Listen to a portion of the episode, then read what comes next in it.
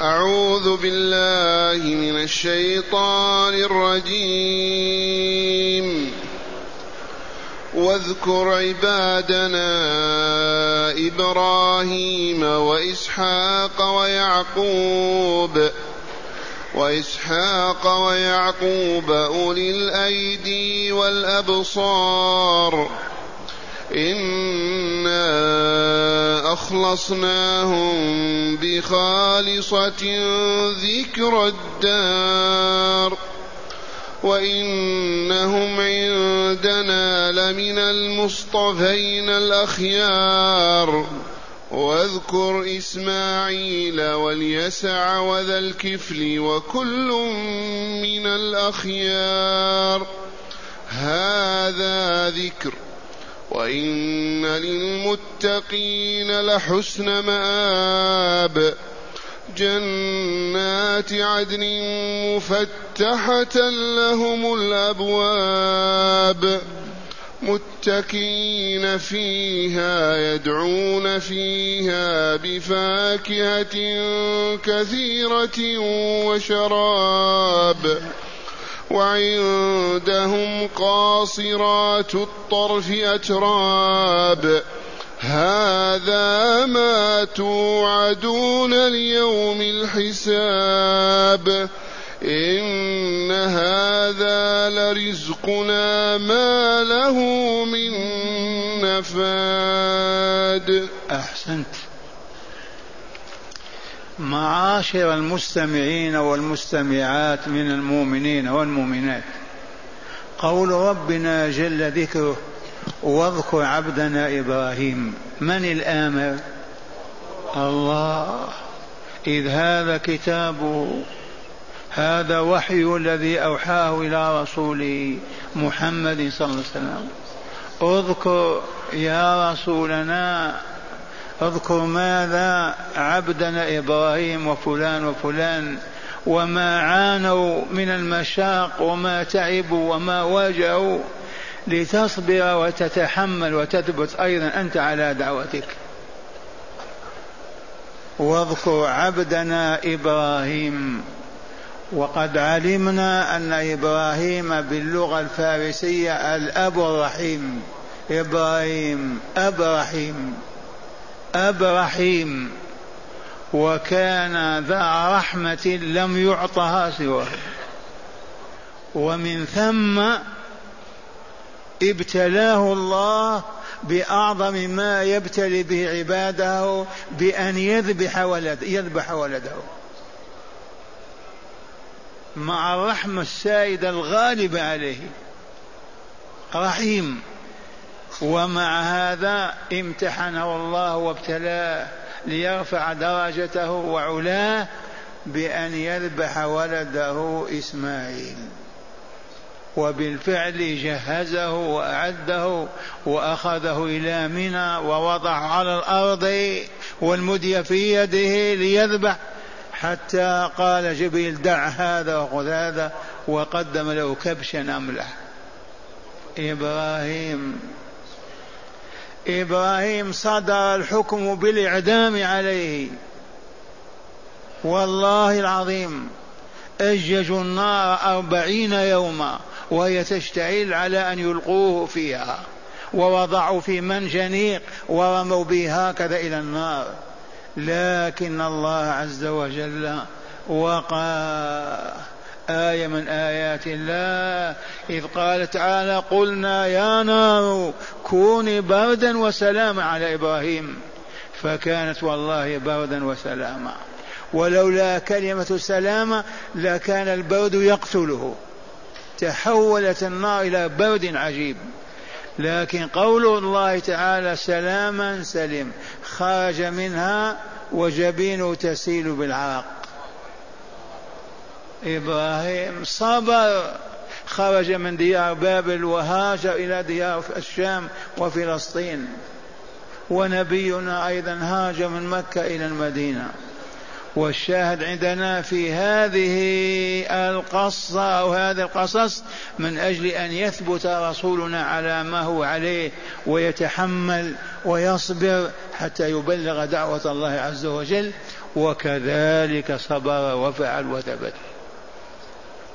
واذكر عبدنا إبراهيم وإسحاق. إسحاق ولد يعقوب. واذكر عبادنا عبدنا إبراهيم وإسحاق حفيده ويعقوب ولده. فيعقوب يعقوب ابتلي بأخذ ولده يوسف وإبعاده عنه. فأي ابتلاء أكثر من هذا وأرادوا ذبحه وسجن أربعين سنة وابتعد عنه أربعين سنة. إذا يبقى إسحاق بين أبيه وولده. ابتلاء الأب ابتلاء للابن. ابتلاء الولد ابتلاء للوالد. واذكر عبدنا إبراهيم وإسحاق ويعقوب أولي الأيدي والأبصار أصحاب القوة الروحية وأصحاب البصائر والعقول العارفة والأنوار الهادية. ما هم كعامة الناس أو كبعض الناس؟ والمراد من الأيدي القوة أصحاب القوة والثبات والبصيرة والوعي والإدراك والفهم. هذا ثناء الله عليهم. اصبر يا رسولنا كما صبروا. واذكر عبدنا إبراهيم وإسحاق ويعقوب أولي أصحاب الأيدي والأبصار. تلك العقول النية التي يفهمون بها أسرار الأشياء.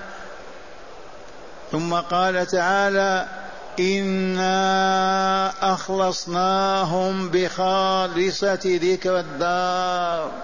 قراءة حفص بخالصة ذكر الدار قراءتان سبعيتان. إنا أخلصناهم بخصوصية ما هي؟ وهي ذكر الدار الآخرة. لا ينسونها أبدا. طول العام طول النهار ذكر الدار الآخرة.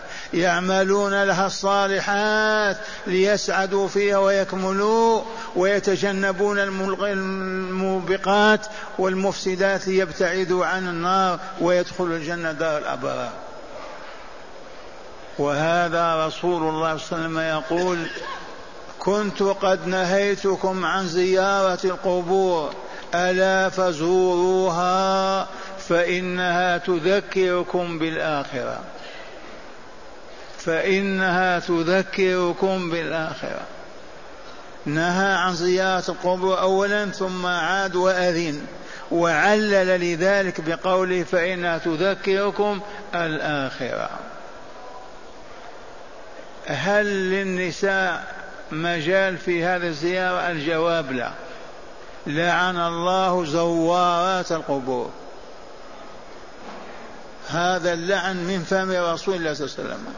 فلا يحل للمؤمن أن تزور القبور لكن الرجال الفحول في حاجة إلى أن يقفوا أمام القبور ليتذكروا الدار الآخرة ولينشطوا وليعملوا وليعدوا أنفسهم لذلك للدار الآخرة. إنا أخلصناهم بخالصة ذكر الدار وإنهم عندنا في قضائنا وحكمنا لمن المصطفين الأخيار. الأخيار جمع خير جمع خير أيضا. وإنهم عندنا أي هؤلاء الثلاثة إبراهيم إسحاق يعقوب لمن المصطفين الأخيار. ثم قال تعالى واذكر إسماعيل ابن إبراهيم عليه السلام. أمه هاجر وإسحاق أمه سارة. إسماعيل واليسع وذا الكفل وكل من الأخيار. إسماعيل واليسع وذا الكفل وكل من الأخيار. إسماعيل ابتلي ولا لا. بأن أمر إبراهيم بذبحه فسأله قال افعل يا أبت ما تؤمر به ستجدني إن شاء الله من الصابرين. وليسع أحد أنبياء بني إسرائيل وذا الكفل هل هو نبي أو عبد صالح؟ الراجح أنه نبي. ذكر بين الأنبياء. والكفل المراد منه الحظ والجد وهذا الجد والحظ. وكل من الأخيار من خيار الرجال من خيار الأنبياء والرسل. اللهم اجعلنا من المؤمنين بهم المحبين لهم التابعين لهم في أعمالهم. ثم قال تعالى هذا ذكر هذا الذي سمعتم ذكر ذكركم الله به ولا لا هذا ذكر يا رسولنا فاذكر. لتقوى وتصمد وتثبت حتى تنشر دعوة الحق وتبطل الباطل. هذا ذكر.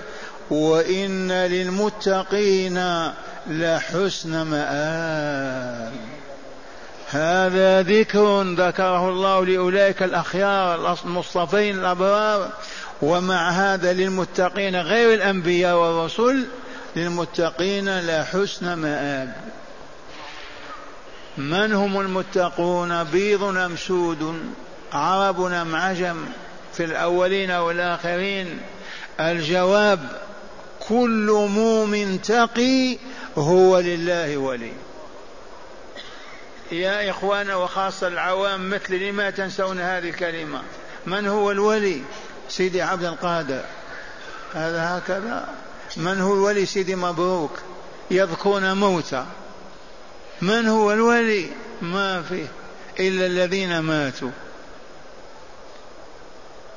هذه محنة عظيمة. غرقت فيها أمة الإسلام قرون قرابة الألف سنة. وهم يجهلون أولياء الله من هم لا يعتبرون الولي إلا من مات وبني على قبره قبة. وأصبح يزار ويعكف حوله وتذبح له الذبائح. هذا هو الولي. لأنهم ما اجتمعوا اجتماع كهذا. والله ما اجتمعوا عليه ولا تدارسوا كتاب الله ولا عرفوا كتاب الله يقرؤون على الموتى. يجتمعون على القرآن على ميت ليأكلوا الطعام واللحم فقط. أما ليتدبروا ليتعلموا ليهتدوا ليسموا بفهوم وعقولهم أبدا ما كان هذا. من صرفنا عن القرآن الثالوث الأسود من هم؟ والله لليهود والمجوس والنصارى.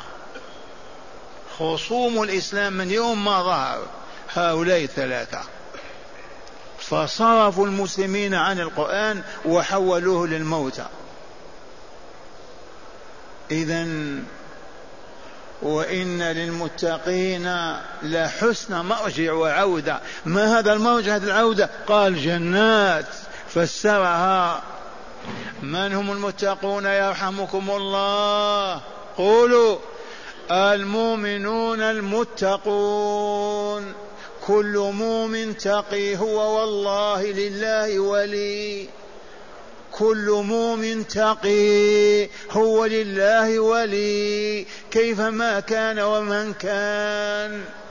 لأن الله تعالى قال ألا إن أولياء الله ما لهم؟ لا خوف عليهم ولا هم يحزنون. من هم أولياؤك يا ربنا؟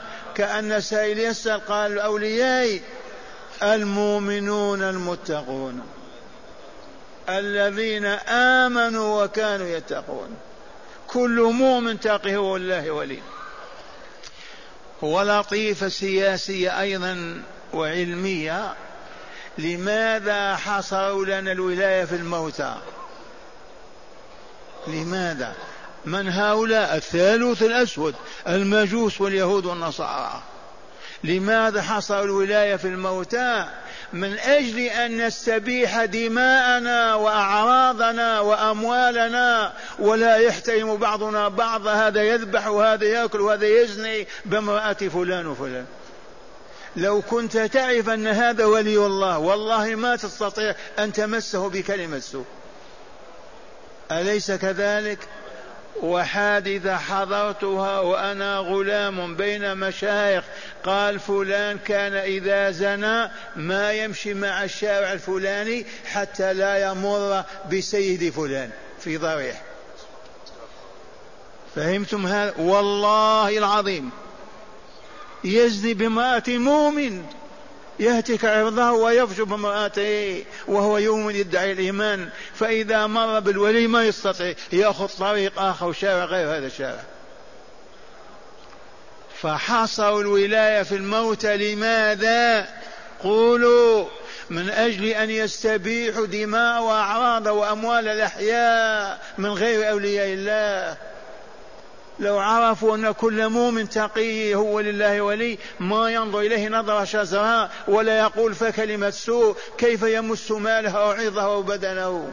والله ما كان. وما زلنا إلى الآن غافلين هابطين ساقطين ما نجتمع على كتاب الله ولا نتدارس ولا ولا إلا من قل وشذ. ما زلنا على غفلتنا. وإن للمتقين لحسن مآب. ما هو يا ربي؟ جنات عدن مفتحة لهم الأبواب. جنات الإقامة الدائمة عدن إقامة دائمة الأبواب مفتحة. ما فيها مفاتيح واغلق وافتح ويتعب كل يوم كل ساعة. مفتحة الأبواب. إذا وقف أمام الباب انفتح. سبحان الله هذه الآيات تمضي السنون 1400 سنة تقريبا. ووجد هذا الآلة الآن كم أبواب المطار أبواب كذا لما تقرب من الباب ينفتح وحده. كما هي أبواب الجنة. حتى تؤمنوا بما أخبر الله تعالى به.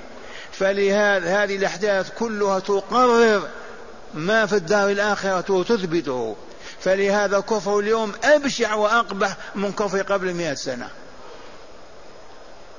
هذه اللطيفة ما فهمتموها. كفر اليوم أقبح من كفر مئتين سنة مضت. لما؟ لأن العلوم المعارف انكشفت. انتبهتم وإلا كانوا يؤمنون بالجنة ويتحوثون فيها ويتجولون ويطيرون وكذا. جاء الطيران الآن. تقول ما يطيرون؟ الآلة تدق بإصبعك يأتي الطعام بألوانه كما في الجنة. آمنا بالله آمنا بالله آمنا بالله.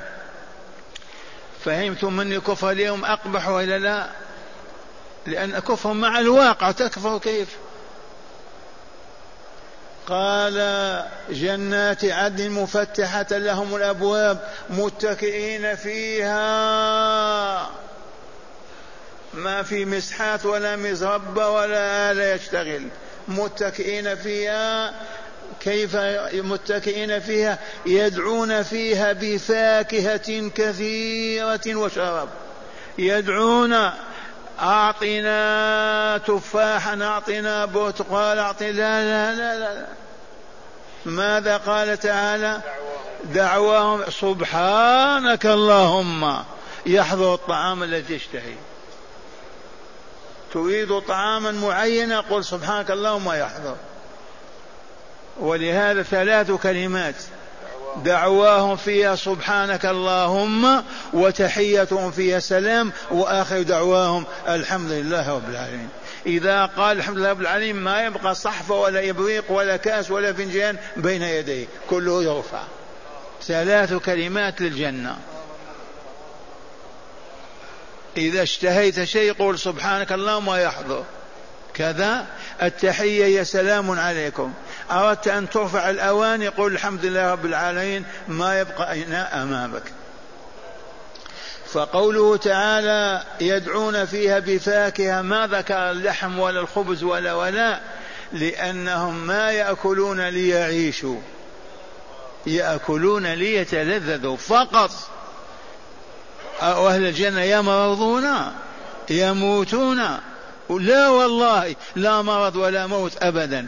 إذا يأكلون لماذا؟ للتلذذ فقط. فلهذا ما ذكرت الطعام ذكرت الفاكهة يشتهونها. قولوا اللهم اجعلنا منهم اللهم اجعلنا ووالدينا منهم. متكئين فيها يدعون فيها يطلبون بكل فاكهة كثيرة وشراب. وأنواع الشراب لا تسأل. ثم قال تعالى وعندهم قاصرات الطرف أتراب. ما هو الأكل والشرب فقط والنكاح. وعندهم قاصرات الطرف أتراب. أتراب معنى سنهن من الثلاثين ثلاثة وثلاثين. ما فيها صغيرة بنت عشرين ولا واحدة بنت خمسة وأربعين. سن واحد أتراب. الحور العين أتراب. من الثلاثين إلى الثلاثة وثلاثين فقط. قاصرة الطرف ما معنى قاصرة الطرف؟ عمية يعني ما تنظر إلى غير زوجها قط. لا إلى نبي ولا إلى ملك وإلى غيره. طرفها عين ومقصور على زوجها ما تراه إلا هو. قاصرات الطرف. ونساء الدنيا هي في الشارع هي تتلوث وتنظر إلى وجوه الرجال والعياذ بالله. فلهذا يا نساء المؤمنين لا يحل لمؤمنا قبل الستين سنة قبل الخمسة وخمسين أن تخرج إلى الشارع كاشفة عن وجهها. لا تخرج إلا لضرورة وإذا خرجت تستر وجهها ولم تبق إلا عينين من فيها أو إلى عين واحدة. تقضي حاجة وتعود. أما تتبرج في الشوارع كالرجال الآن نشاهد النساء كالرجال. الثياب طويلة والوجوه مكشوفة والضحك والكلام. وعندهم قاصرات الطرف عين كأنهن بيض مكنون. هنا قال تعالى وعندهم قاصرات أتراب سنهن واحدة الثلاثين سنة. هذه اللطيفة عرفتموها؟ دلوني على فحل ولأكن أنا فينا من يرضى أن تنظر زوجته إلى رجل آخر والله ما نرضى. فينا من يرضى؟ يسمح لزوجته أن تنظر أجنبي وتنظر إليه ما يرضى. فلهذا في الجنة لا ينظرن إلى غير أزواجهن وعندهم قاصرات الطرف أطراب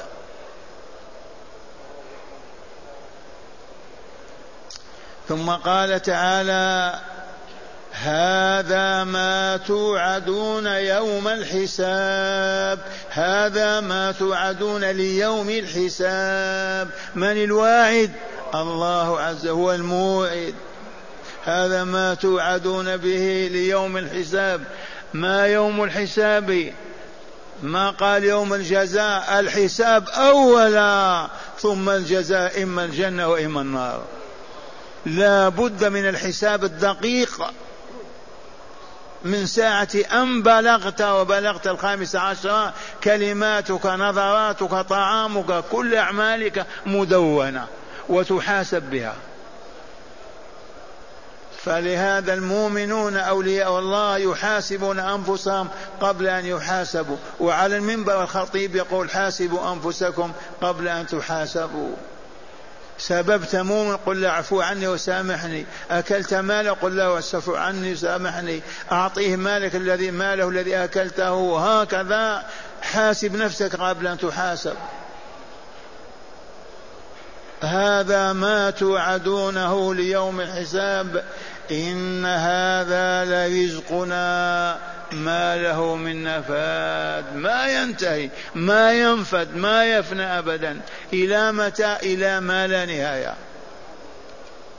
ولا تعجب هذه الشمس أكبر من الأرض مليون مليون مرة. هل سقطت في الأرض؟ هل ابتعدت عن مكانها؟ تسير في مكانها؟ من خلقها؟ من ربط هذا ربط هو الله عز وجل. لو شاء الله أن تبقى مليارات السنين. لولا أن الفناء حتمي لهذه الدنيا لتفنى الشمس أيضا. إذا ما هناك موت. انتهت الموت أبدا. أهل الجنة يحيا أبدا وأهل النار يحيا أبدا والعياذ بالله تعالى. هذا ما توعدون ليوم الحساب. إن هذا لرزقنا رزق الله ولا لا؟ له نفاد ولا نفاد له لا نفاد. ما ينتهي ما يفنى أبدا. اللهم اجعلنا من أهل الجنة. اللهم اجعلنا من أهل الجنة. اللهم اجعلنا من أهل الجنة يا رب العالمين. والآن مع هداية الآيات. بسم الله والحمد لله. والصلاة والسلام على خير خلق الله سيدنا ونبينا محمد صلى الله وعلى آله. وصحبه. من هداية هذه الآيات أولا فضيلة القوة في العبادة والبصيرة في الدين وفي الحديث المؤمن القوي خير وأحب أحب إلى الله من المؤمن الضعيف وفي كل خير. في هداية هذه الآية تقرير مبدأ أن القوة في الإيمان والقوة في العقل والبصيرة أحسن وأفضل بكثير. والرسول قال المؤمن القوي خير من المؤمن وأحب إليه من المؤمن الضعيف وفي كل خير. معناه امتدح الله إبراهيم وإسحاق ويعقوب ومن بعدهم لأنهم كانوا أقوياء وإلا لا في عبادة الله وطاعته. نعم. ثانيا فضل ذكر الدار الآخرة وتذكرها دائما لأنها تساعد على الطاعة. فضل ذكر الدار الآخرة ومداومة ذكرها لأنها تساعد على طاعة الله ورسوله. الذي يذكر القبر وما فيه يذكر الجنة والنار ما يقبل على المعصية ولا يتناولها بيده ولا بفرجه ولا بلسانه. والله ما يعصي الله إلا من نسي هذه ولم يلتفت إليها. أما ما دام في قلبه الدار الآخرة وما يتم فيها ما يقوى على أن يعصي الله. أبدا. فنحن مأمورون بذكر الدار الآخرة وإلا لا ما ننساها لا ليل ولا نهار في كل وقت. والله يقول ذكر الدار الآخرة وهبهم هذا وخصهم به. نعم. ثالثا فضل التقوى وأهلها وبيان ما أعد لهم يوم الحساب. من هداية هذه الآيات بيان فضل التقوى وما أعد الله لأهلها يوم القيامة. عرفتم ما أعد لهم؟ إن للمتقين لا حسن مآب. جنات عدن الآية. إن للمتقين ماذا؟ لا حسن مآب. جنات عدن يدخلونها مفتحت لهم الأبواب. يدعون فيها بكل فاكهة كثيرة وشراب. اللهم اجعلنا منهم. وما ننسى هل سمعتم في الدرس أن كل مؤمن تقي هو لله ولي؟ تستطيعون إعادتها بينكم وإلا لا؟ كل مؤمن تقي هو الله ولي. وإذا كان ولي الله يجوز أن تسبه يجوز أن تشتمه أن تناول ماله بغير رضاه أن تفجر بامرأته وأن تعلم أنه ولي الله. والله يقول من آذى لي وليا فقد آذنته بالحرب. من عادى لي وليا فقد آذنته بالحرب. الذي يؤذي أولياء الله أعلن الله الحرب عليه فلهذا من يؤذي الولي تعرض لسخط الله وعذابه. وهبوط المسلمين. حتى لصقوا بالأرض واستعمرتهم أوروبا. سبب هذا الهبوط ما هو؟ الجهل ما عرفوا أولياء الله من هم إلا الذين دفنوهم وقبروهم بنوا على قبابهم. أما الأحياء انكحوا نساءهم كلوا أموالهم ذبحوهم قتلوهم ولا شيء وهم أولياء الله. إنا لله وإنا إليه راجعون. هاتي. رابعا نعيم الآخرة لا ينفد.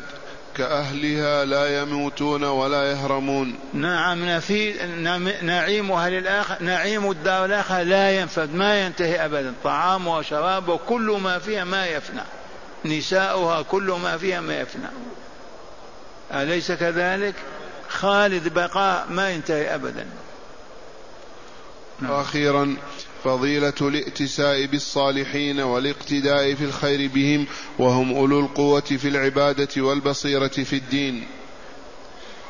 فضيلة الائتساء بالصالحين والاقتداء بهم. ذكر تعالى هؤلاء لنا لنقتدي بهم لنصبر صبرهم لنتحمل ما تحملوا لنثبت على ما نحن عليه. نذكر هؤلاء فنستعين بذلك على عبادة الله وطاعته. والرسول أول من وجه إليه هذا الخطاب واذكر عبدنا إبراهيم ليثبت على دعوته. وقد ثبت وصبر حاولوا قتله كادوا له فعلوا فعلوا حتى بلغ رسالة الله وما قبض ولا توفي حتى انتشر الإسلام في هذه الديار.